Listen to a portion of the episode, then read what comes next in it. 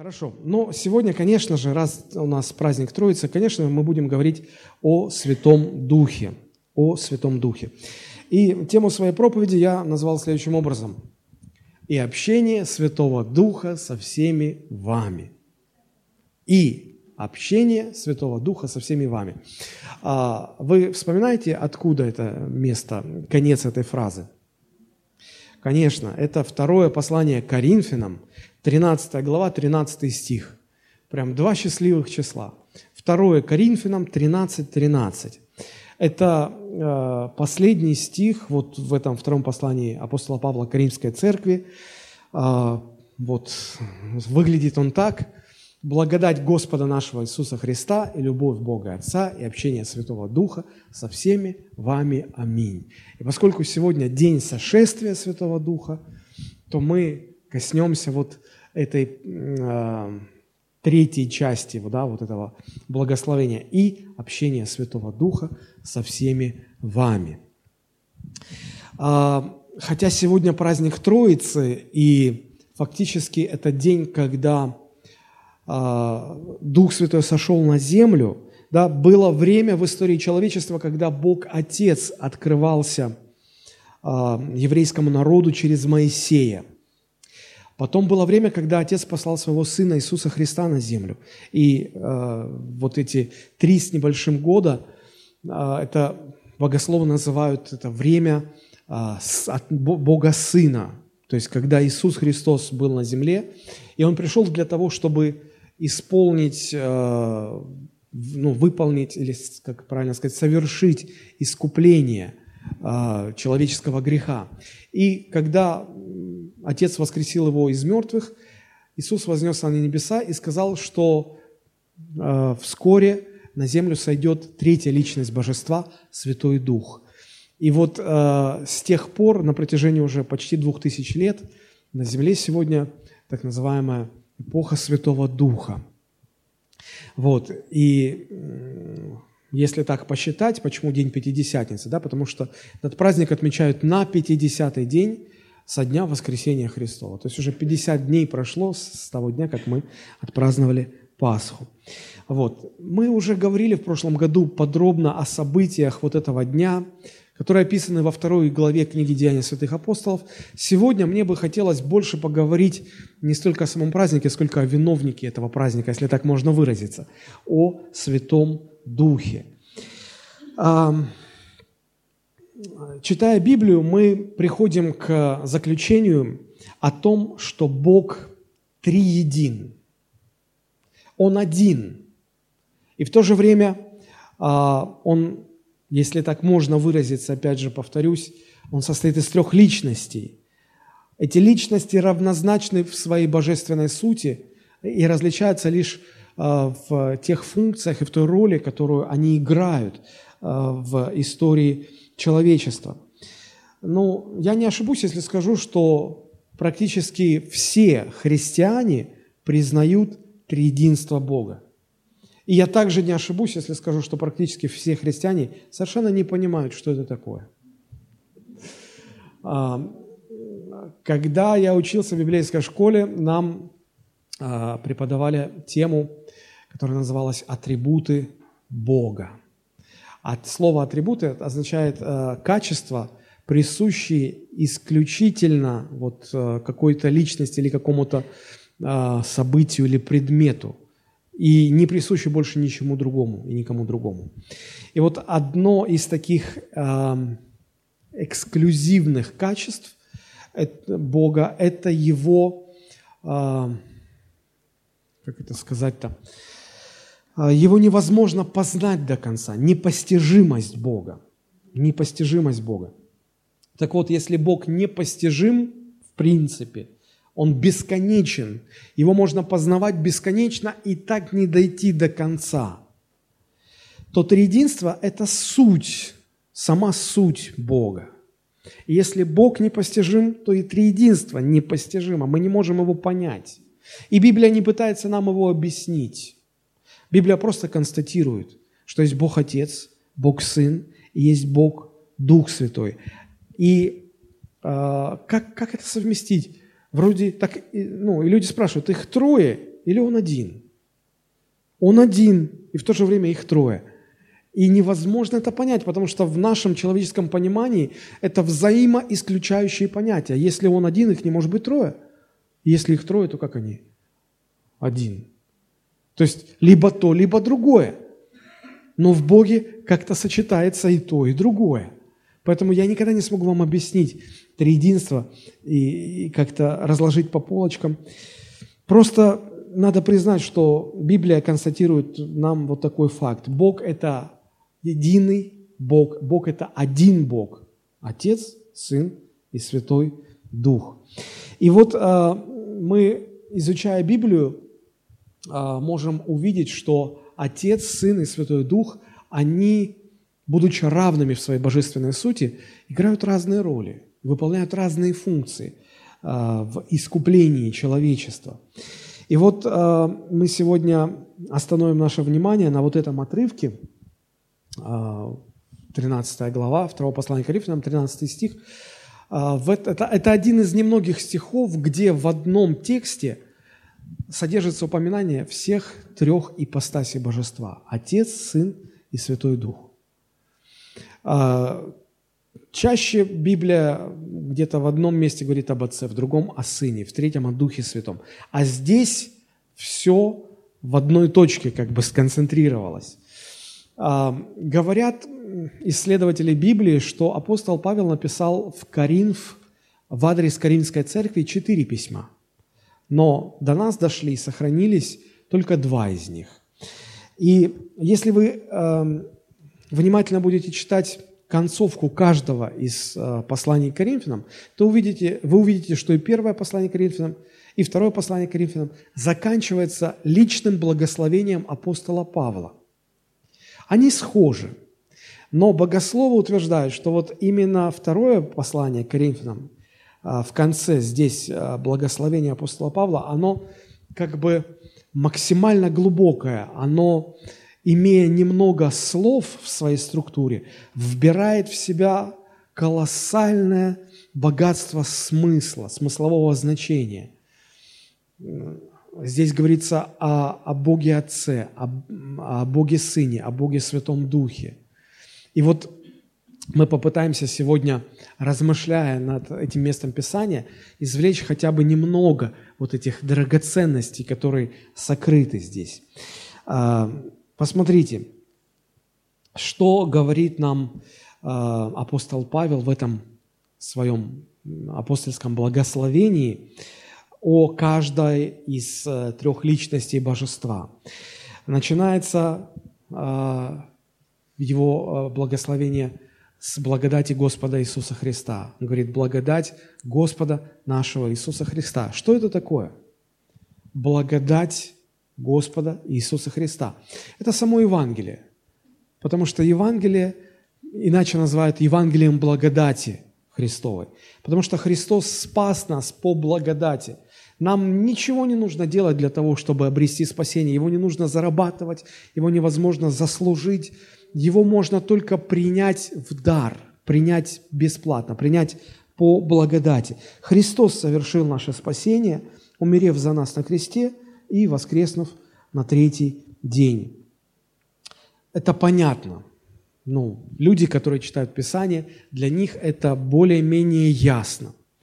Дальше а, апостол Павел говорит о любви Бога Отца. И мне кажется, что наверное, на первом месте должна была бы все-таки стоять любовь Бога Отца, потому что именно она является причиной Евангелия благодати. Смотрите, а, Евангелист Иоанн, 3 глава, 16 стих. «Ибо так возлюбил Бог мир, что отдал Сына Своего». Где здесь причина, а где следствие?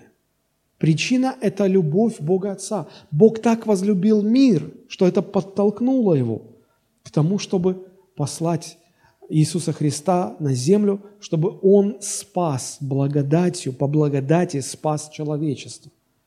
Поэтому это, возвращаемся к 13 стиху, поэтому я и говорю, что, наверное, нужно было бы на первое место поставить, потому что с этого все начинается – Да? Все начинается с любви Бога Отца.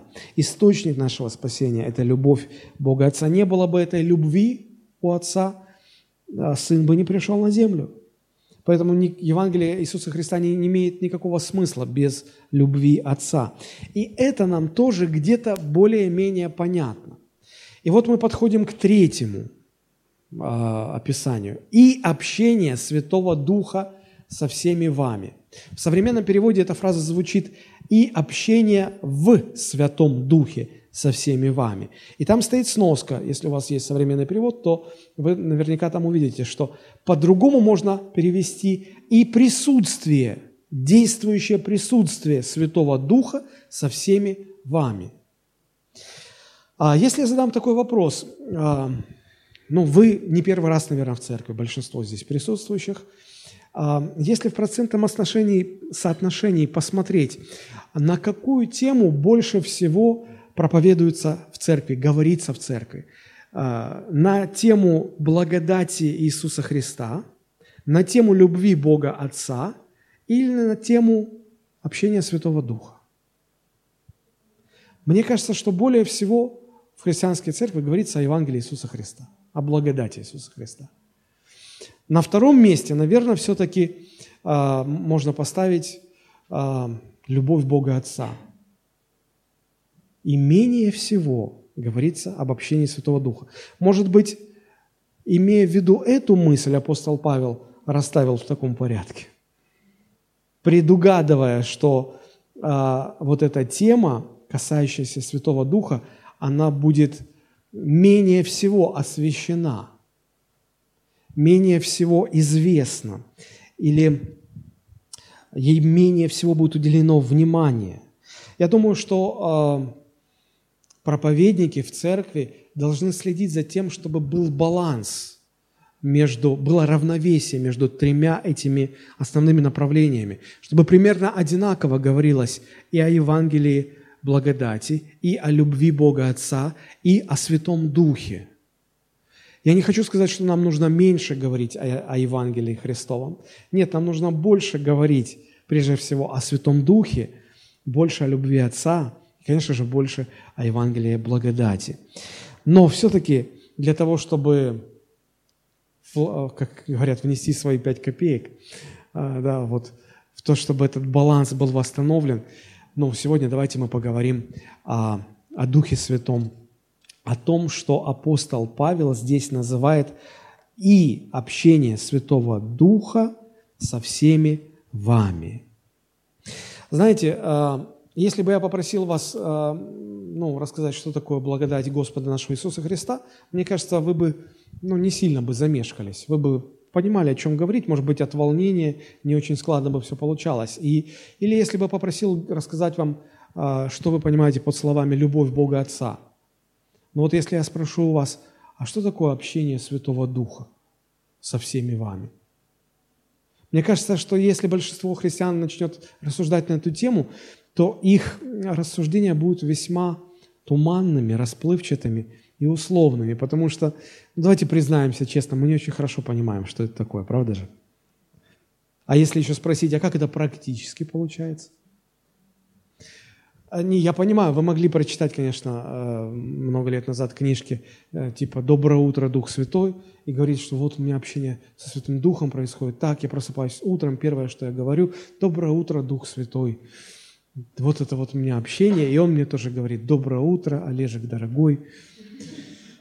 Ну, э, как однажды сказал Михаил Жванецкий, когда человек разговаривает с Богом, это называется молитвой, а когда Бог разговаривает с человеком, это называется кащенко. Ну, это психбольница там в Москве. А, видимо, потому что люди иногда так извращают вот этот момент общения, да? Я бы хотел сразу же подчеркнуть вот такую мысль, что когда здесь написано «и общение Святого Духа», то менее всего речь идет о коммуникации. Потому что под словом общение мы чаще всего склонны понимать ну, разговор, беседу. Да? Мы говорим, давай пообщаемся. Я приглашаю тебя на чашечку кофе. Вы садитесь, и за кофе вы разговариваете. Вы, вы говорите, что вот это мы общаемся. Но э, если взять контекст, контекст Нового Завета и именно греческого текста Нового Завета, то под словом общение в то время и в том контексте люди более понимали не коммуникационную связь, когда идет передача информации, а наличие общности. И когда речь идет о том, чтобы иметь общение с кем-то, то смысл такой, что у нас есть общность с этим человеком. Если я имею с кем-то общение, если я имею общение со своей женой, значит, у нас есть общность. Нас, нас общее что-то связывает. И когда здесь написано «и общение Святого Духа со всеми вами», почему некоторые переводчики, они сомневаются, говорят, что, может быть, здесь лучше написать «и действующее присутствие Святого Духа среди вас.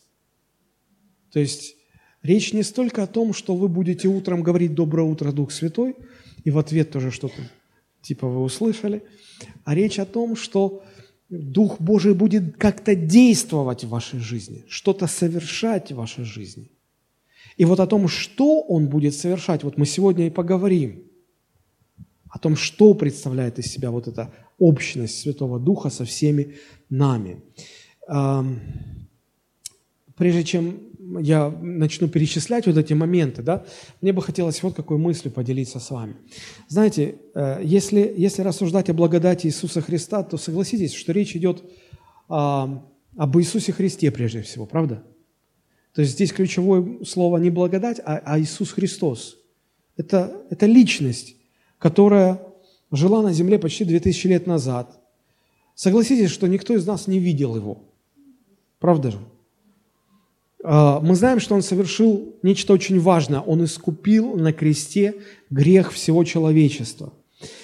Но когда он это совершил искупление, и когда Бог воскресил его из мертвых, а, мы читаем о том, что Христос вознесся на небеса, его на земле нету. Вообще Иисус провел на земле 33 с небольшим года. Все, и его нету. Его уже почти две тысячи лет на земле нету. Он находится в присутствии своего Небесного Отца. Идем дальше. И любовь Бога Отца. Мы понимаем, что Бог Отец – это владыка Вселенной, это тот, кого наш разум не в силах понять, постичь. Вообще все, что нам открыто о Боге Отце, пришло к нам через Иисуса Христа. Потому что Евангелие говорит, что Он явил нам Отца. Он открыл нам, какой Отец. И если бы Он не открыл, мы бы не знали. Мы бы додумывали, догадывали что-то, но мы бы точной, точных знаний у нас не было бы. И мы можем знать Бога только через откровение Иисуса Христа, который жил на земле 2000 лет назад, и которого уже почти 2000 лет нет на земле. И что у нас остается? Только одно – общение Святого Духа – присутствие Святого Духа в нас. Потому что Иисус, уходя на небеса, сказал, «Я упрошу Отца, и Он пошлет вам другого утешителя, Святого Духа. Он будет с вами, как я был с вами, так и Он будет с вами». И посмотрите, Бог Отец на небесах, Иисус Христос на небесах, на земле с нами, в нас живет кто? Святой Дух. Он единственная наша связь с Богом и мы меньше всего о нем знаем. Мы больше осведомлены о, о благодати Иисуса Христа, нам больше понятна любовь Бога Отца, и нам менее всего понятно то, что для нас наиболее важно, наиболее стратегически важно в том смысле, что ну, э, единственная наша связь с Богом это, – это Святой Дух. Это Святой Дух. И Э, неверующих людей на земле Святой Дух привлекает ко Христу, обличая во грехе и ведя, нежно ведя к покаянию. Если вы верующий человек, то тут еще интереснее все. Он буквально живет в вашем сердце. Он в вас живет. Если вы верите всем сердцем во Христа, если вы живете Христом, Дух Божий живет в вас. А мы так мало о нем знаем – мы часто не отдаем себе отчета в том, что сила, полнота нашей христианской жизни напрямую зависит от того, насколько мы понимаем и насколько мы откликаемся на то, что Дух Божий делает в нашей жизни. Это удивительно на самом деле. Мы, мы как-то, ну, не так четко, может быть, понимаем, что христианская жизнь – это духовное, духовное явление, это духовный процесс. Это не мораль в чистом виде. А, почему я так говорю? Потому что, знаете, иногда говорят, ой, вот, слушайте, пастор, у вас в церкви есть вот такая там женщина или вот такой мужчина. Вы бы знали, как он себя ведет, когда не в церкви. Вот я даже знаю много неверующих, которые, ну, более моральны, более так, ну, правильнее. А вот они живут как христиане, а ваш христианин живет как мирские люди. Я, мне приходится объяснять и говорить, что все, все правильно, да. А, а, христиане должны быть моральными людьми людьми высокой морали. Но вы поймите, что христианство – это не высокая мораль. Христианство – это духовное явление. Это вопрос духовной принадлежности. А, он может быть непослушным очень сыном, но он сын Божий. Он принадлежит Богу. Бог принял его в свою семью. Бог называет его чадом Божьим. Да, он грешит, кается, кается, грешит, но он сын. А вот этот такой правильный, хороший, моральный, но он не в семье Бога. Он, он не имеет этой принадлежности, хотя и очень хороший. Христианство это, – это духовное явление, а не моральная чистота или, не знаю, иногда люди считают, что христианство – это ну, что-то такое мистическое, связанное с обрядами, с ритуалами. На самом деле христианство, настоящее христианство – это взаимодействие человеческой души с живущим внутри Святым Духом.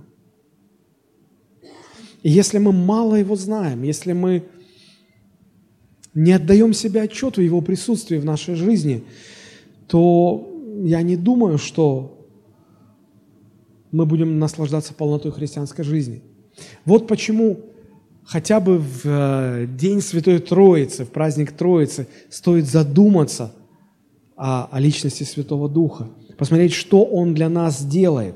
И я хотел бы э, дальше в своей проповеди коснуться всего двух вопросов. Первая часть э, – показать, что, что делает Дух Святой, живя в нас. Да? То есть, что дает нам это общение Святого Духа, присутствие Святого Духа в нашей жизни, что Он совершает в нас.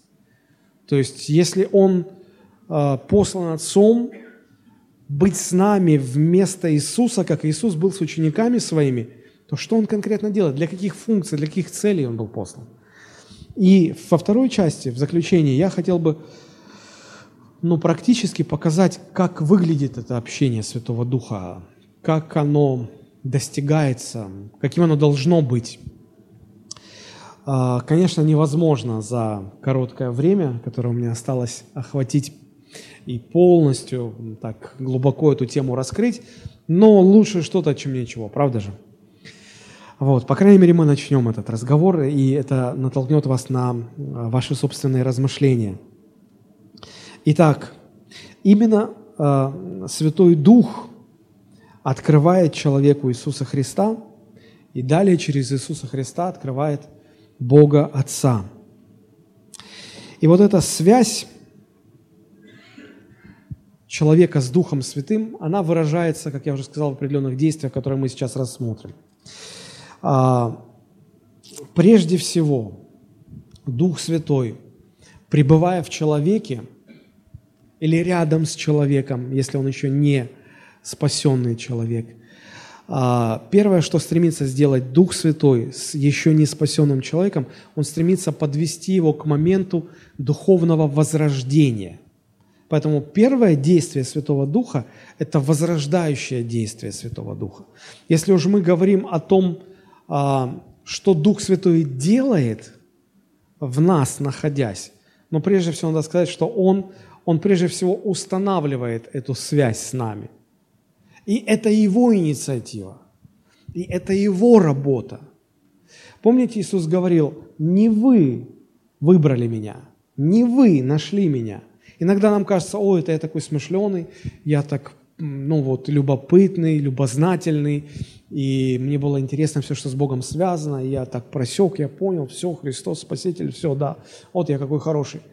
Нет, на самом деле не вам принадлежит инициатива, не вы избрали. Это, ну, от вас вообще ничего там не зависело. То, что я сегодня являюсь христианином, то, что я сегодня спасенный человек, то, что я сегодня в церкви, то, что сегодня во мне живет Дух Святой, это только лишь потому, что Он, Он захотел этого. И Он сделал это. Он пришел в мою жизнь. И то, что я откликнулся на Его призыв, это тоже Его заслуга, а не моя. Иногда люди думают, что они одолжение Богу делают. Какой я хороший. Ну да, я соглашаюсь, Господь. Без Святого Духа мы даже согласиться не можем. Мы даже принять не можем то, что Он нам дает. Поэтому нам нужно понять, что э, устанавливает связь Он, Дух Святой. И Он это делает для того, чтобы возродить нас для новой жизни.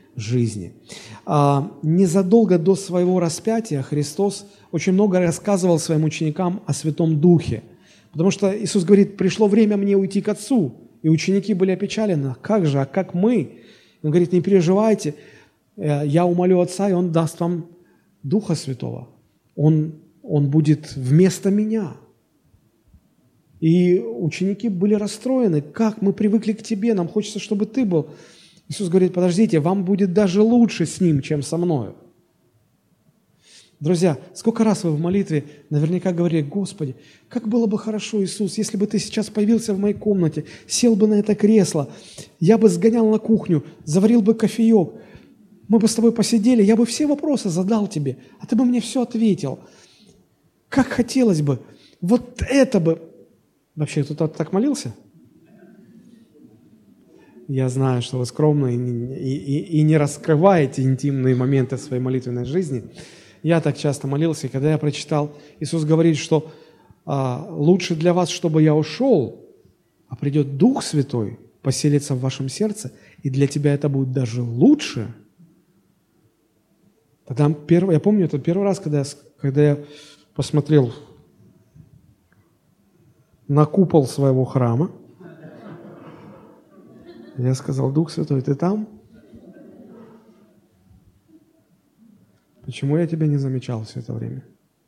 Почему я жил так, как будто я просил Иисуса, чтобы Он пришел, а ты стоял и смотрел на это?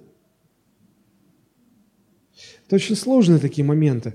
Но посмотрите, что говорит Иисус. Евангелие от Иоанна, 16 глава, с 8 по 11 стихи.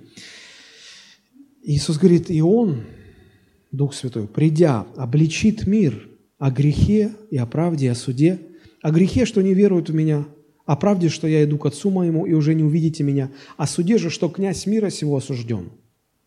Я прочитал в современном переводе это же. Он, придя, уличит мир в том, что тот неправильно судит о грехе. Вот уж действительно, у мира свое представление о грехе, о справедливости и суде, о грехе, потому что не верят в меня – о справедливости, потому что я ухожу к Отцу, и вы больше меня не увидите. О суде, потому что уже осужден властитель этого мира. Смотрите, вот три вещи, которые осуществляет Дух Святой, подходя к еще не спасенному человеку, к мирскому человеку. Первое, что он делает, он убеждает человека в том, что этот человек грешник. Всякий человек, который признал себя грешником, он сделал это только потому, что Дух Святой ему это открыл. Никто, никто, ни один человек не может самостоятельно прийти к осознанию своей греховности. Потому что когда даже уже припираешь человека к стенке, обнажая его грех, он и тогда продолжает оправдываться, сопротивляться говорит, да ну это не такой уже и грех. Я вынужден был, в конце концов, меня вынудили. Ну и, и чем я хуже других, у других еще хуже бывает. То есть даже когда уже нас, нас лицом ткнули в наш грех, мы продолжаем его отрицать. И вдруг человек говорит, да, я, апостол Павел говорит, я Я самый большой грешник из всех остальных. Невозможно человеку прийти к этому осознанию без работы Святого Духа в его жизни. И только если Дух Святой убедил, тогда человек соглашается без всякого лукавства признается говорит, я погибший грешник, я грешник.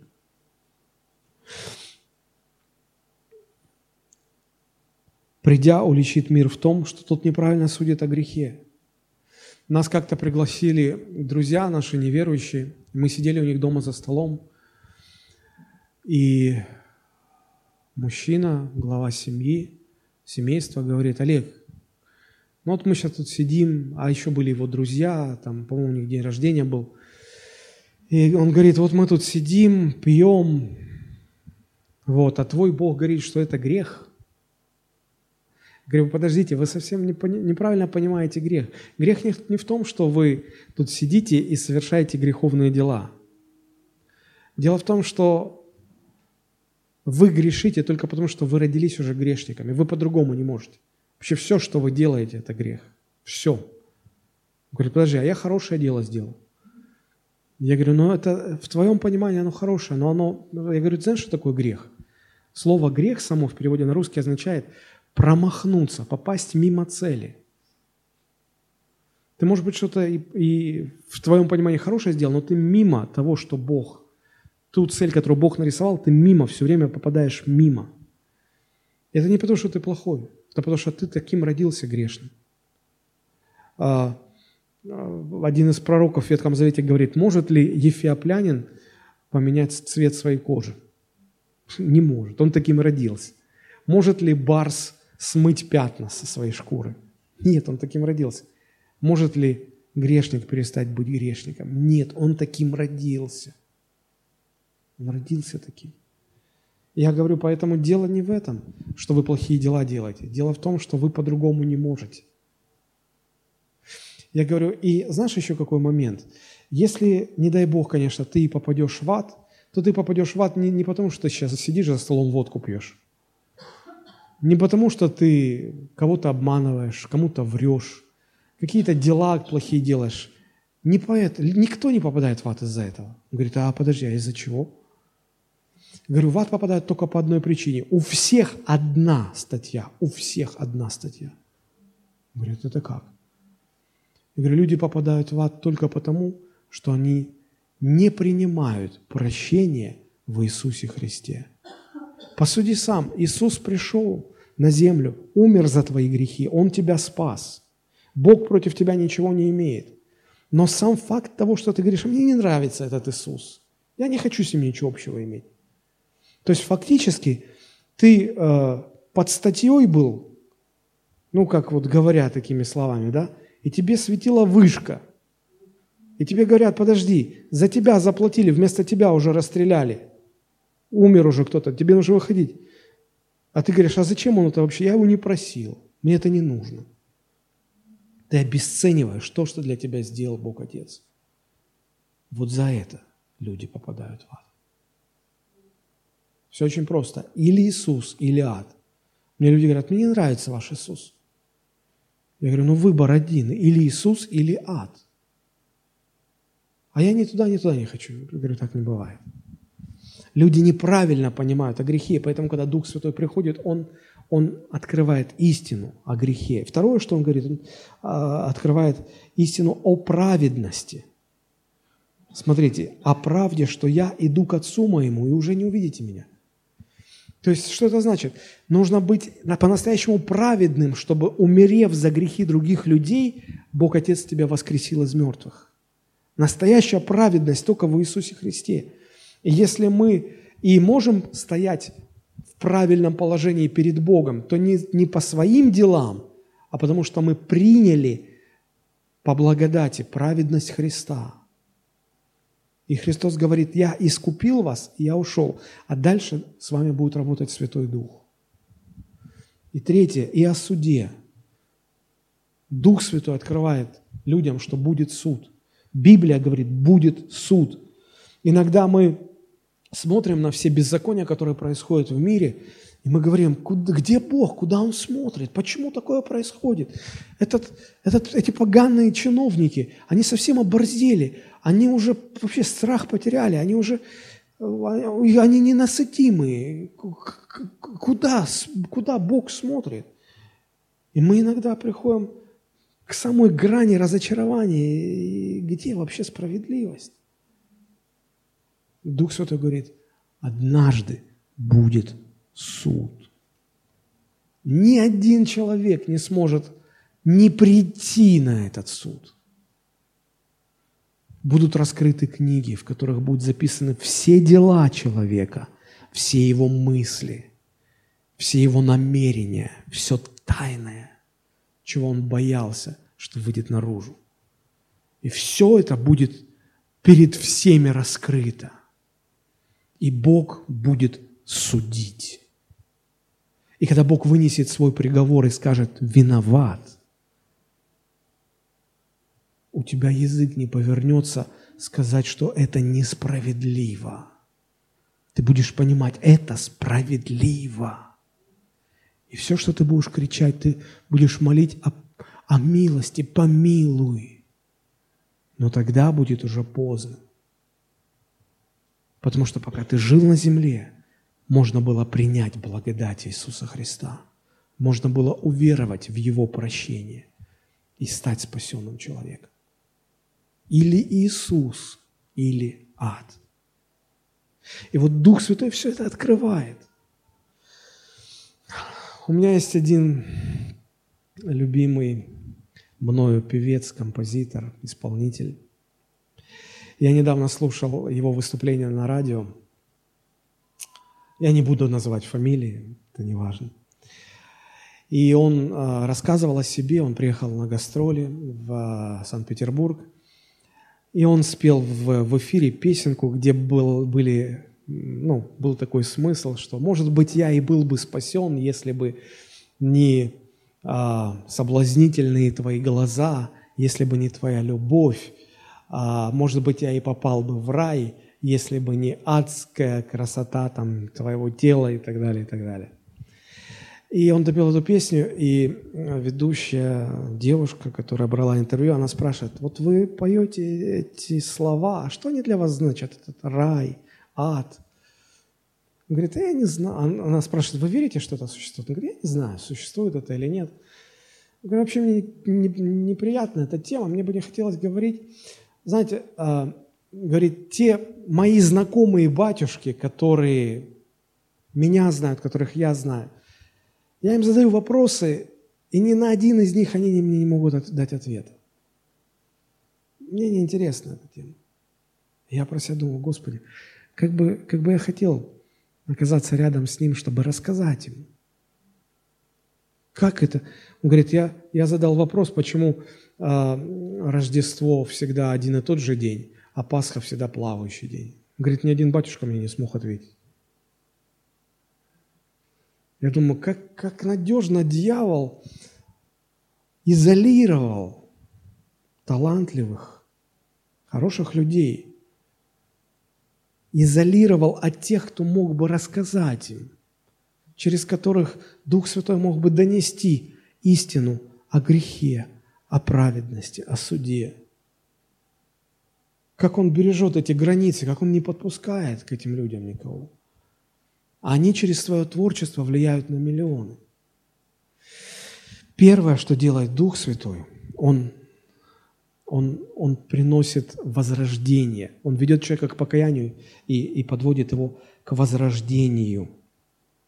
Посмотрите, 1 Коринфянам 12 глава 3 стих написано. «Потому сказываю вам, что никто, говорящий Духом Божиим, не произнесет анафемы, то есть а, хулы да, на, на Иисуса. И никто не может назвать Иисуса Господом, как только Духом Святым. То есть, если человек искренне верует во Христа, то это происходит только потому, что над ним работал Дух Святой. По-другому никак. Вот что означают эти слова. Если человек и признает Иисуса своим Господом, то это исключительно результат работы Святого Духа в сердце этого человека. Это и есть истинное покаяние, оно невозможно без Духа Святого. Помните, когда Никодим пришел к Иисусу ночью позадавать всякие вопросы, наверное, о чудесах, знамениях, Иисус остановил его и говорит, подожди, давай самым главным, тебе нужно родиться свыше. Он говорит, это как? Тебе нужно родиться от воды и духа. В то время все понимали, что вода – это символ Слова Божьего. И Никодим это очень хорошо понял. Иисус сказал, тебе нужно родиться от Слова Божьего и от Духа Святого. И он говорит, а как это? Почему такой вопрос? Потому что без Духа Божьего мы не можем даже понять, что это значит. Посмотрите, Иоанн 3 глава с 5 по 8 стихи. Иисус отвечал, «Истинно, истинно говорю тебе, если кто не родится от воды и духа, не может войти в Царство Божие. Рожденный от плоти есть плоть, а рожденный от духа есть дух. Не удивляйся тому, что я сказал тебе, должно вам родиться свыше. Дух дышит где хочет, и голос его слышишь, а не знаешь, откуда приходит и куда уходит. Так бывает со всяким рожденным от духа. Первое, что делает Дух Святой, Он возрождает. Мы родились грешниками, и потом мы не можем не грешить. И вот чтобы нам быть спасенными, нам нужно родиться от Святого Духа чтобы быть святым. Рожденное от святого будет святым. Это новое рождение, это новая природа. И по этой причине нам нужно молиться за людей, которые мы хотим, чтобы были бы спасены. Да? Потому что ну, спасение человека и уверование человека во Христа – это не результат наших убеждений. Вот мы убедили человека, мы так э, ну, интересно рассказали, мы вот донесли до него суть. Нет. Это исключительно работа Святого Духа. И все. И поэтому, если Дух Святой не сделает эту работу, ни один человек не обратится ко Христу. Ни один. Потому если мы хотим видеть, чтобы люди обращались ко Христу, нам нужно много молиться и просить о том, чтобы Дух Святой работал.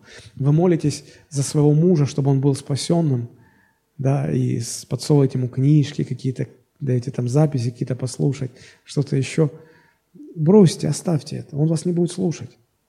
Лучше придите и скажите, Дух Святой, работай над ним, пожалуйста, во имя Иисуса Христа. Возроди его к жизни вечной. От этого будет больше пользы. Друзья, мы в церкви, если хотим, чтобы каялись люди, чтобы люди обращались ко Христу, нам нужно много молиться. Почему сегодня так мало людей обращается к Богу? Потому что мы так мало молимся об этом. Мы должны осознавать, что это работа Святого Духа. Второе, что делает Дух Святой, Он открывает нам познание истины. Он помогает нам познавать истину. И в этом заключается его главная задача. Он даже назван Духом истины.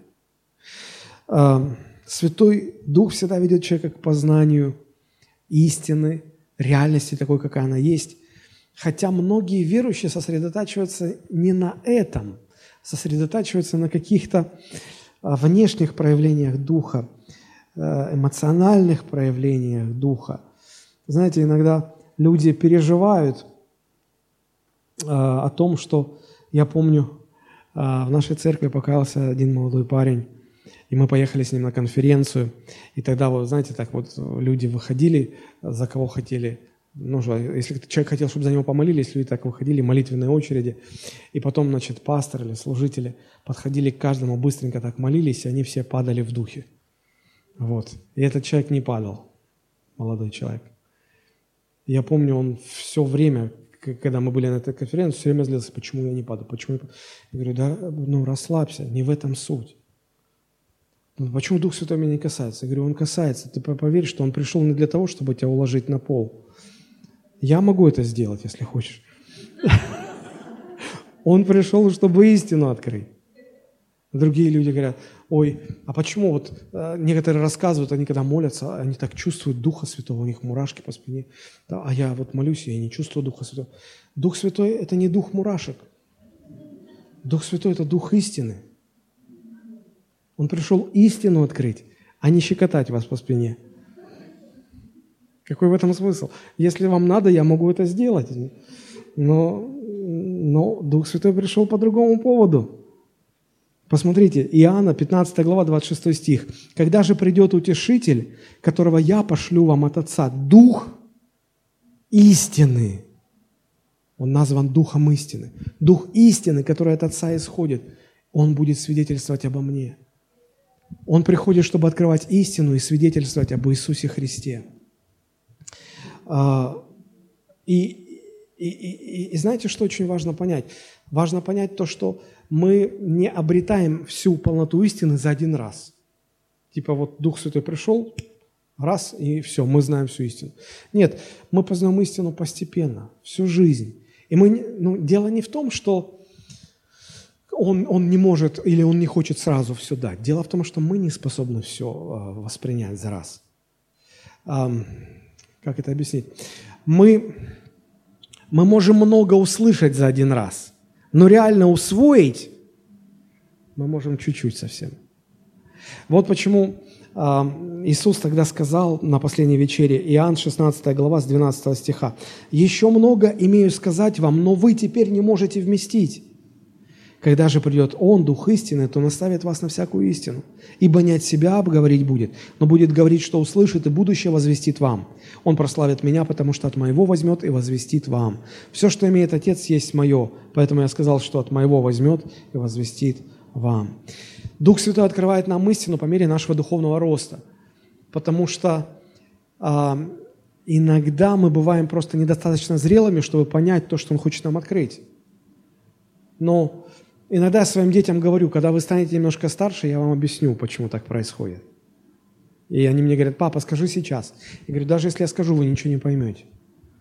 Вы недостаточно созрели для этого. Вы, ну, вы не сможете осознать. Вам нужно подрасти чуть-чуть. Точно так же и, и Дух Божий. Он хочет все нам открыть, но мы не всегда способны воспринять.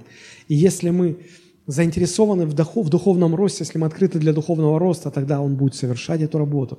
И Он будет постоянно нам открывать, открывать, открывать истину. И открытие истины, конечно же, приведет к тому, что мы начнем познавать Бога. Это третье действие, которое совершает Дух Святой в нашей жизни. Он помогает нам познавать Бога. Без Него мы не можем познать Бога. Смотрите, 1 Коринфянам 2 глава, 10 и 12 стихи. «А нам Бог открыл это Духом Своим, Ибо Дух все проницает и глубины Божии. Ибо кто из человеков знает, что в человеке, кроме Духа человеческого, живущего в нем? Так и Божьего никто не знает, кроме Духа Божьего. Но мы приняли не Духа мира сего, а Духа от Бога, дабы знать дарованное нам от Бога. 12 стих еще. Дабы знать дарованное нам от Бога. То есть Дух Святой дает нам познание Бога, приносит нам познание Бога. Все, что вы знаете о Боге – на уровне пережитого, вот внутри. Это пришло от Святого Духа. Без Него вы не смогли бы это осознать. Вообще познание Бога – это самое большое, что человек только может иметь в жизни. Мы иногда размениваемся на всякие игрушки, побрякушки, гонимся за переживаниями какими-то, чего-то хотим достигнуть. Знаете, сегодня так много молодых людей, которые коллекционируют переживания. Они хотят то, все попробовать. То есть они коллекционируют какие-то, какой-то experience, опыт. Но самое большое, что мы можем иметь, это познание Бога. Вот почему апостол Павел так и молится. Ефесянам 1 глава, 16-17 стихи. «Непрестанно благодарю за вас, Бога, вспоминая вас в молитвах моих, чтобы Бог Господа нашего Иисуса Христа, Отец славы, дал вам духа премудрости и откровения к познанию Его» Он обращается к уже уверовавшим людям, он обращается к христианам, и он говорит, вы обратились, Дух Святой вас возродил к новой жизни, здорово, знаете, что вам теперь нужно? Что самое важное для вас? Но вам нужно познавать Бога. Когда мы говорим, что людям нужно познавать Бога, что мы им советуем? Мы говорим, вот там на книжной полке есть книга очень интересная, купи, почитай о Боге. Хорошая книга. Ну и это, да, ну, Библию можно почитывать еще. Друзья, вы можете перечитать все книги, вы можете читать Библию, вы можете молиться сколько угодно. Если вы хотите познавать Бога, вам нужен дух премудрости и откровения, ибо Он только приносит познание Бога. Вам нужен Дух Святой. Ибо Он и только Он приносит познание Бога. Я не говорю, что не надо книги читать, не надо Библию читать, это все надо. Это все Бог использует, но только Дух Святой это открывает. И это важно понимать. Это третье действие, которое совершает Святой Дух в нашей жизни. Четвертое действие, которое Он совершает, Он приносит нам утешение. Посмотрите, Евангелие Иоанна, 14 глава, с 16 по 18 стихи. Иисус говорит, «Я умолю Отца и даст вам другого утешителя, да пребудет с вами вовек, Духа истины, которого мир не может принять, потому что не видит Его и не знает Его. А вы знаете Его, ибо Он с вами пребывает и в вас будет. Не оставлю вас сиротами, приду к вам». Смотрите, как Иисус говорит, Он сейчас с вами, Он сейчас с вами, но потом Он будет внутри вас. Если вы сегодня верите во Христа всем своим сердцем, Дух Святой живет внутри вас. Посмотрите, как Он говорит, «Я умолю Отца, и Он вам даст другого утешителя». Слово «другое» означает точно такое же, как я, Иисус говорит, точно такого же. То Он то же самое будет делать, он, вам с Ним даже лучше будет. И вот это слово «утешитель», Проповедники так любят это, в этом слове делать неправильное ударение, они говорят «утешитель». А, вообще, э, тема неправильных ударений в проповеди – это отдельная тема. Даже не хочу начать. Утешитель. Это греческое слово «параклетос». Утешитель. Греческое слово «параклетос». Дословно оно переводится «призванный быть рядом, чтобы помогать». Бог вам даст другого, кто призван быть рядом с вами, чтобы вам помогать. Не в том плане, что изволите новый хозяин делать. Нет. Чтобы помогать нам жить жизнью, духовной жизнью, христианской жизнью, а не исполнять наши прихоти.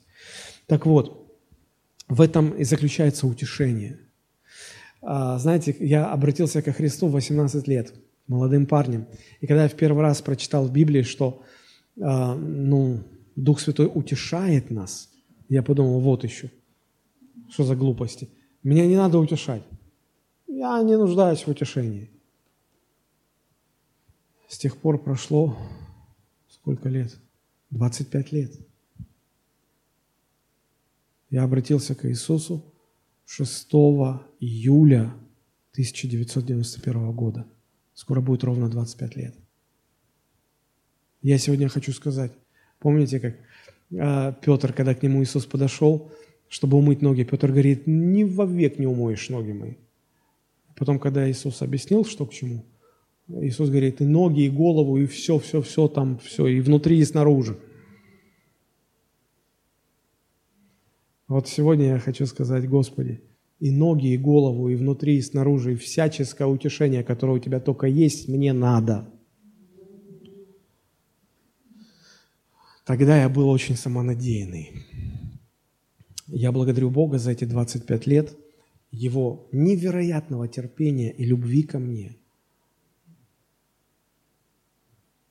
Он так много любви, терпения дал мне, чтобы сегодня я стал тем, кем я есть, кем я являюсь. И знаете, вот это утешение, которое приносит Святой Дух, оно связано с глубоким миром в сердце. Оно непонятно людям в мире. Смотрите, а, мир не может это принять, и он, он не знает этого всего. Когда, когда я говорю неверующим людям, что я утешаюсь во Христе, они не понимают меня. Они думают, ну совсем уже все, съехала крыша окончательно. Но помните, как в Римлянам 14 глава, 17 стих, там написано, что Царство Божие – это не пища и питье, но праведность и мир и радость во Святом Духе. Это всегда поддерживает, это всегда... Знаете, когда вот... Когда когда ты теряешь присутствие Святого Духа в своей жизни, тебя ничто уже не удовлетворяет. Тебя ничто не радует уже в жизни. Ты мучаешься и томишься, тебе нехорошо. Но как только ты находишь точку, где ты был неправ, и ты раскаиваешься, и Дух Святой снова, как волна, как одеяло окутывает тебя, и такой глубокий внутренний мир в сердце. Тебе так хорошо. У тебя денег нет, проблемы, долги, болезни. Со всех сторон ну, давят на тебя. А тебе так хорошо, потому что Он рядом с тобой. Друзья, это, это невероятно. Это утешение от Святого Духа. Пятое, что делает Дух Святой, Он приносит нам уверенность в том, что мы Божьи дети. Смотрите, Римлянам 8 глава с 14 по 16 стихи. «Ибо все, водимые Духом Божиим, суть сыны Божии, потому что вы не приняли духа рабства, чтобы опять жить в страхе, но вы приняли духа усыновления, которым взываем Авва Отче. Этот самый дух свидетельствует духу нашему, что мы дети Божии». То есть мы не просто становимся Божьими детьми, мы себя так ощущаем – Дух Святой где-то глубоко внутри нас дает нам эту уверенность. Мы дети Божьи. Когда мне бывает очень тяжело, я, я вспоминаю, я сам себе напоминаю, что я Божий Сын. Не в том плане, что как Иисус. Нет, я, я Его ребенок. Часто непослушный, не самый лучший, наверняка, сто процентов. Может быть, самый худший. Но Его Сын. Я смотрю на своих детей – Пока не было детей, мне сложно было это понимать, но я смотрю на своих детей. Иногда они такое отчебучат. Иногда мне хочется их по стенке размазать. О, пастор, что ты такое говоришь? Ну, конечно, вы же святые все. У вас таких желаний не обнаруживается. У меня бывает. И, и когда уже вот ты, а ты смотришь, и вот он, простите, гаденыш, но это твой гаденыш. Это твой. Я всегда говорю, послушай, ну смотри, вот если твоя рука тебя подвела, ну где-то ты не удержался, упал, все, покалечился, ну подвела тебя твоя сила, рука подвела, ну ты же ее не отрубаешь. Все, не дружу с тобой. Почему? Потому что это твоя рука. Это твое. Она плохая, но она твоя. Вот то же самое. И, и, и я, я его. Не самый лучший, наверное, самый худший, но его. Дух Святой дает мне эту уверенность. А это, это, не, это себе самому невозможно внушить. И от этого просто хорошо становится. Я в Божьей семье. Шестое, что делает Дух Святой, Он, а, он выращивает плоды Святого Духа в нашей жизни. Мы об этом много говорили а, год или два года назад – Плод же Духа, любовь, радость, мир и так далее. Римлянам 5.5. Любовь Божия излилась в сердца наши Духом Святым, данным нам. То есть все это, то, что Дух Святой взращивает в нас, чего в нас не было никогда. Но благодаря работе Святого Духа это в нас появляется. И Дух Святой, работая над нами, преображает нас в образ Иисуса Христа. 2 Коринфянам 13 глава 17-18 стихи об этом как раз говорится – Господь есть Дух, а где Дух Господень, там свобода. Мы же все открытым лицом, как в зеркале, взирая на славу Господню, преображаемся в тот же образ от славы в славу, как от Господня Духа. Седьмое, что делает Дух Святой, Он э, помогает нам становиться зрелыми. Ефесянам 3,16 «Да даст вам по богатству славы своей крепко утвердиться Духом Его во внутреннем человеке». Он нас утверждает, Он нас делает зрелыми. Он приносит нам духовный рост. Без Него мы не можем обретать зрелость. Восьмое, что делает Дух Святой, Он приносит нам силу свыше. Лука 24, 49. Иисус говорит, «Я пошлю обетование Отца Моего на вас, вы же оставайтесь в городе Иерусалиме, доколе не облечетесь силой свыше». Деяние 1.8. «Но вы примите силу, когда сойдет на вас Дух Святой, и вы будете мне свидетелями в Иерусалиме, во всей Иудее, Самарии, даже до края земли». Иисус все уже объяснил, подготовил своих учеников. Они были готовы. Они уже были готовы, знаете, как конь копытом бьет, он уже готов в бой рваться. Иисус говорит, подождите. Он уже им сказал, я посылаю вас по всей земле, до края земли, а, проповедовать Евангелие, делать учеников, воспитывать, взращивать учеников. И они уже, да-да-да, мы уже, ну, ну мы пошли. Он говорит, нет, нет, нет, подождите. А что такое? Подождите, вам нужен Дух Святой. Когда Он придет, Он вам даст силу свыше. Мы и так сильные. Ваша сила здесь не нужна. Его сила нужна. Без Его силы вы ничего не сможете. Сегодня церковь почему-то решила, что она и своей силой что-то может сделать. А чем мы тогда отличаемся, например, от ротари-клуба? Там тоже солидные, богатые дядьки собираются, чтобы помогать тем, кто послабее. У них есть свои силы, деньги, влияние, возможности, но это не церковь. Церковь – это собрание людей, в которых присутствует и обитает сила свыше, нечеловеческая сила. Церковь – это место, где действий Божьих гораздо больше, чем действий человеческих. Силы Божьей проявляется больше, чем силы человеческой. Почему мы сегодня этого не видим? Потому что мы так мало понимаем и признаем Духа Святого. Вот что важно. Деяния, 6 глава, 9-10 стихи. Некоторые из так называемой синагоги либертинцев и киринейцев, александрийцев и некоторые из Килики и Асии вступили в спор со Стефаном, но не могли противостоять мудрости и духу, которым он говорил. Почему они не могли противостоять? Они духу не могли противостоять. Он духом Божиим говорил. И они духу святому не могли противостоять. Сила свыше нужна нам для того, чтобы свидетельствовать о Христе. И эту силу дает нам Дух Святой, когда мы понимаем и когда мы принимаем от Него это.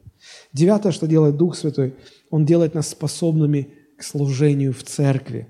1 Коринфянам 12 глава 4-7 стихи. «Дары различны, но Дух один и тот же. И служения различны, а Господь один и тот же, и действия различны, а Бог один и тот же, производящий все во всех. Но каждому дается проявление Духа на пользу. Мы можем служить Богу лишь в той мере, в какой нам даровано от Духа Святого, Духом Святым дарована способность, возможность, сила служить. В той мере мы и можем служить. Мы своей силой не можем служить. То есть мы можем попытаться, но это будет как хотели как лучше, а получилось как всегда. Поэтому э, Дух Святой работает над нами, чтобы сделать, дать нам возможность быть служителями, служить в церкви. И это потрясающе. Десятое, что делает Дух Святой, Он через нас созидает церковь. Из нас и через нас созидает церковь. И мы только что закончили целый цикл проповедей, где об этом подробно, подробно говорили. Представьте только, Бог работает над вами с целью сделать вас лучшим членом церкви. Членом церкви, который приносил бы созидающее влияние, который приносил бы созидание церкви. Дух Святой поместил вас в церковь. Дух Святой наделил вас э, необходимыми дарами в церкви и помогает вам служить в церкви дарами этими, чтобы ваше служение приносило созидание в церкви. Это потрясающе. Это лишь краткий обзор того, что делает Дух Святой. Всего лишь 10 пунктов, перечислю их быстренько. Он возрождает нас к новой жизни. Он открывает истину, Он дает познание Бога, Он дает нам утешение, Он а, приносит уверенность, что мы дети Божии, Он взращивает в нас плод Духа, Он помогает нам возрастать в зрелости, Он дает нам силу свыше, Он делает нас способными к служению в церкви, и Он созидает из нас и через нас свою церковь. Теперь вторая часть, мы заканчиваем скоро. А, как практически складывается, происходит это общение Святого Духа со всеми нами? Как это выглядит и, и что для этого необходимо? Хотели ли бы вы, чтобы вот это благословение, которое апостол Павел дает, Каримской церкви, благодать Господа нашего Иисуса Христа, любовь Бога Отца и общение Святого Духа, чтобы прибыло со всеми вами. Хотели бы вы, чтобы это с вами прибыло? Чтобы эти действия в вашей жизни были? Ну, согласитесь, это гораздо лучше, больше и важнее, чем мурашки, экстаз какой-то, эмоции, упасть после молитвы. Некоторые проповедники не заморачиваются и толкают, чтобы так вот, bless, touch, и так вот раз – то чтобы никто не разочаровывался. Все падают. Ну, потому что если толкнуть, то упадет любой. Вот, и этот, а, это гораздо лучше то, о чем мы сейчас говорили, чем внешние видимые проявления. Хотя я не исключаю, что человек может упасть под силой Святого Духа. Но это не совсем то, для чего он пришел. Хорошо. Итак, первое, что необходимо, если вы хотите иметь общение Святого Духа – а, полюбить Иисуса больше всего на свете. Полюбите Иисуса больше всего на свете. Потому что все, что делает Дух Святой, приходя в вашу жизнь, Он делает э, одну вещь, Он просто связывает вас с Иисусом. Если вы Иисуса не любите, Ему нечего делать в вашей жизни. Посмотрите, как интересно Иисус говорил. Евангелие от Иоанна, 14 глава, с 15 стиха. «Если любите Меня, соблюдите Мои заповеди». Как Иисус узнает, что вы Его любите? Из того, что вы заповеди Его соблюдаете. Мы так можем говорить, Иисус, я люблю Тебя, Иисус, я люблю Тебя. Но хватит болтать, докажи. Как Он поймет, что мы Его любим? Когда Он видит, что мы соблюдаем Его заповеди. Даже когда нас никто не видит, мы соблюдаем Его заповеди. Смотрите, если любите Меня, соблюдите Мои заповеди. И 16 стих, что тогда? «И тогда я умолю Отца, и даст вам другого утешителя, да пребудет с вами вовек Духа истины, которого мир не может принять». Вы видите, что 15 стих – это причина, основание того, что будет происходить в 16 стихе. Видите ли вы, что Отец посылает Духа Святого в сердце того христианина, который любит Иисуса Христа и доказал это, что любит. Потому что если у вас нет любви к Иисусу, зачем вам Дух Святой? Зачем Он вам? 16 стих зависит от 15 стиха. Поэтому без любви к Иисусу Христу у вас никогда не будет этого общения Святого Духа. Дух Святой будет стучаться в вашу жизнь, Он будет работать над вами. Но но, но у вас не будет вот этого общения со Святым Духом, общности не будет. Он любит Иисуса. И если вы тоже любите Иисуса, у вас есть общность, тогда будет эта общность, будет это общение. Многие христиане сегодня недостаточно любят Христа, не доказывают это соблюдением заповеди Его. Но стоит ли удивляться, что сегодня так мало сильных христиан? Без Духа Святого мы, мы слабые христиане, мы мертвые христиане – Почему? Мы недостаточно. Вот почему, вот почему Иисус три раза у Петра спрашивал, любишь ли ты меня? Любишь ли, любишь ли ты меня? Любишь ли ты меня? Я, я думаю, что и сегодня Иисус у нас, у каждого спрашивает, любишь ли ты меня? Если, если Он увидит эту любовь, вы будете тогда иметь общение со Святым Духом. Иоанн 14, 23. Иисус сказал ему в ответ, «Кто любит Меня, тот соблюдет Слово Мое, и Отец мой возлюбит его, и мы придем к Нему, и обитель у Него сотворим». Не со всеми христианами такое происходит. Иисус говорит, кто любит Меня, и доказал это тем, что соблюдает Мое Слово, Он говорит, тогда мы, кто это мы? Отец, Сын и Святой Дух. Мы к Нему придем, и в Его жизни – построим жилище и будем обитать с этим человеком. Вот это общение Святого Духа. Это не у всех, к сожалению, бывает. Но это то, чего Бог хочет каждому, кто рожден свыше. Это первое. Любите Иисуса Христа всем своим сердцем. Любите больше самого себя. Если вы не любите Христа достаточно, значит, это только потому, что вы себя еще любите – себя любить. В последнее время я стал замечать, вот, знаете, это как сообщающиеся сосуды. Я помню из школы, да, это такая колбочка, сообщающие сосуды. Если тут становится меньше, тут становится больше. И наоборот, да. И вот э, чем, чем больше мы любим Иисуса, тем меньше мы любим себя. Чем больше мы любим себя, тем меньше мы любим Иисуса.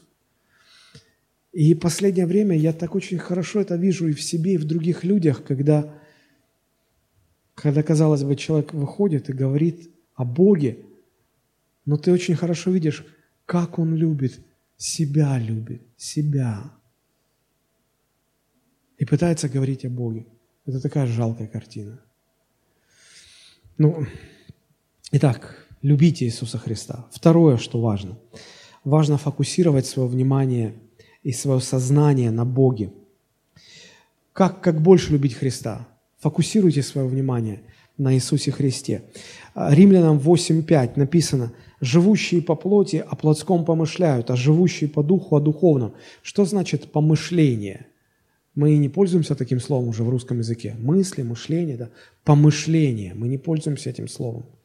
Или есть еще одно слово в послании к евреям. «Взирайте на Иисуса Христа». Мы тоже не пользуемся. Что такое помышли, помышляйте, взирайте? Это значит сфокусировать свое сознание на размышлении о чем-то. Если мы размышляем над плотскими вещами, мы от этого пожинаем тление, разруху.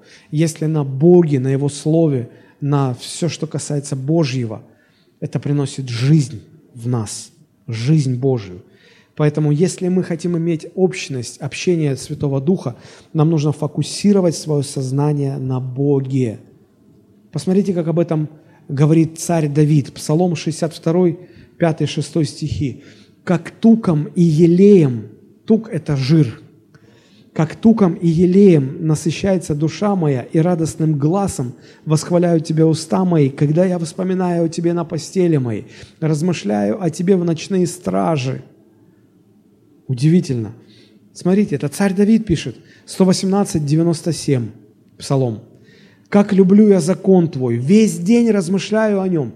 На минуточку, это пишет царь. Очень приятно. Царь. Я думаю, что э, вы не настолько заняты, как был занят царь Давид. У вас ваше маленькое хозяйство, у него было все царство. И смотрите, будучи очень занятым человеком, он говорит, я весь день размышляю о Тебе, Господи. Весь день размышляю о Тебе. Он понял этот секрет. Надо фокусировать свое сознание на Боге и на всем, что связано с Богом. Псалом 142, 5 стих. «Вспоминаю дни древние, размышляю о всех делах Твоих, рассуждаю о делах рук Твоих». Размышляйте о Боге, размышляйте о Божьем. Наполняйтесь этими размышлениями, не наполняйтесь сериалами, не наполняйтесь мусором информационным. Нас столько окружает много информации, столько разных вещей пытается нас отвлечь. Мы сами увлекаемся чем-то. У меня иногда в своей жизни бывает, да, хотя я пастор, я могу признаться, у меня бывает так, что где-то ты не пободрствуешь, и ты вляпаешься во что-то, и такое чувство, как будто, как, как будто тебя тошнит. Вот как будто грязи какой-то ты наелся, но, но не физически, а внутри, в душе твоей грязи столько, что хочется вырвать. Аж позывы такие, но ты не можешь, она... В... И все, что это, ты можешь, ты идешь к Иисусу и говоришь, Господи, прости, вычисти из меня эту грязь, очисти меня от этого, не могу так жить. Друзья, если мы не будем фокусировать свое внимание на Боге и на Божьем, у нас не будет общения Святого Духа.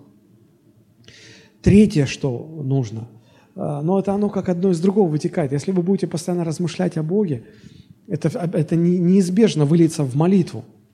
Вы будете молиться. Обязательно. И Ефесянам 6.18 апостол Павел пишет, «Всякая молитва и прошение молитесь во всякое время духом и старайтесь об этом самом со всяким постоянством».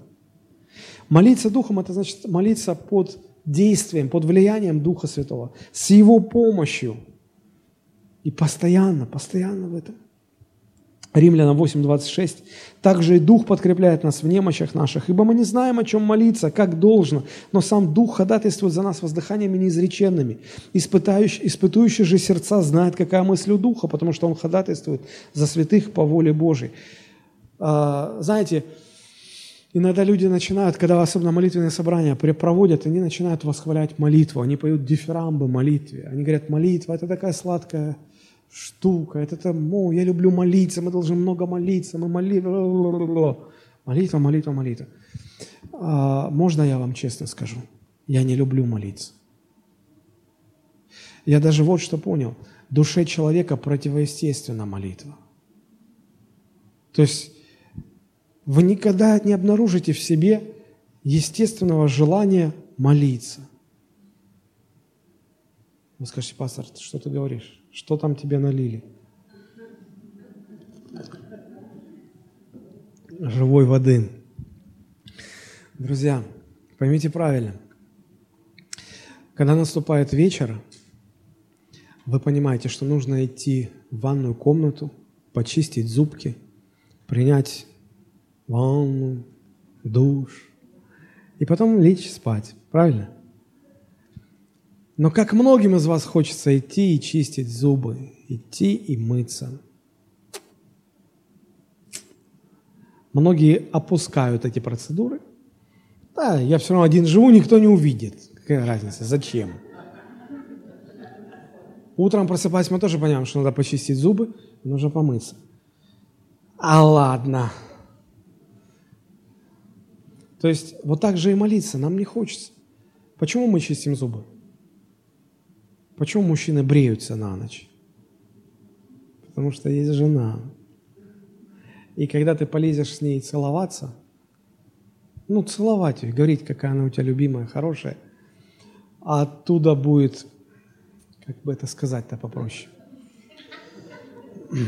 не благоухание Христовым,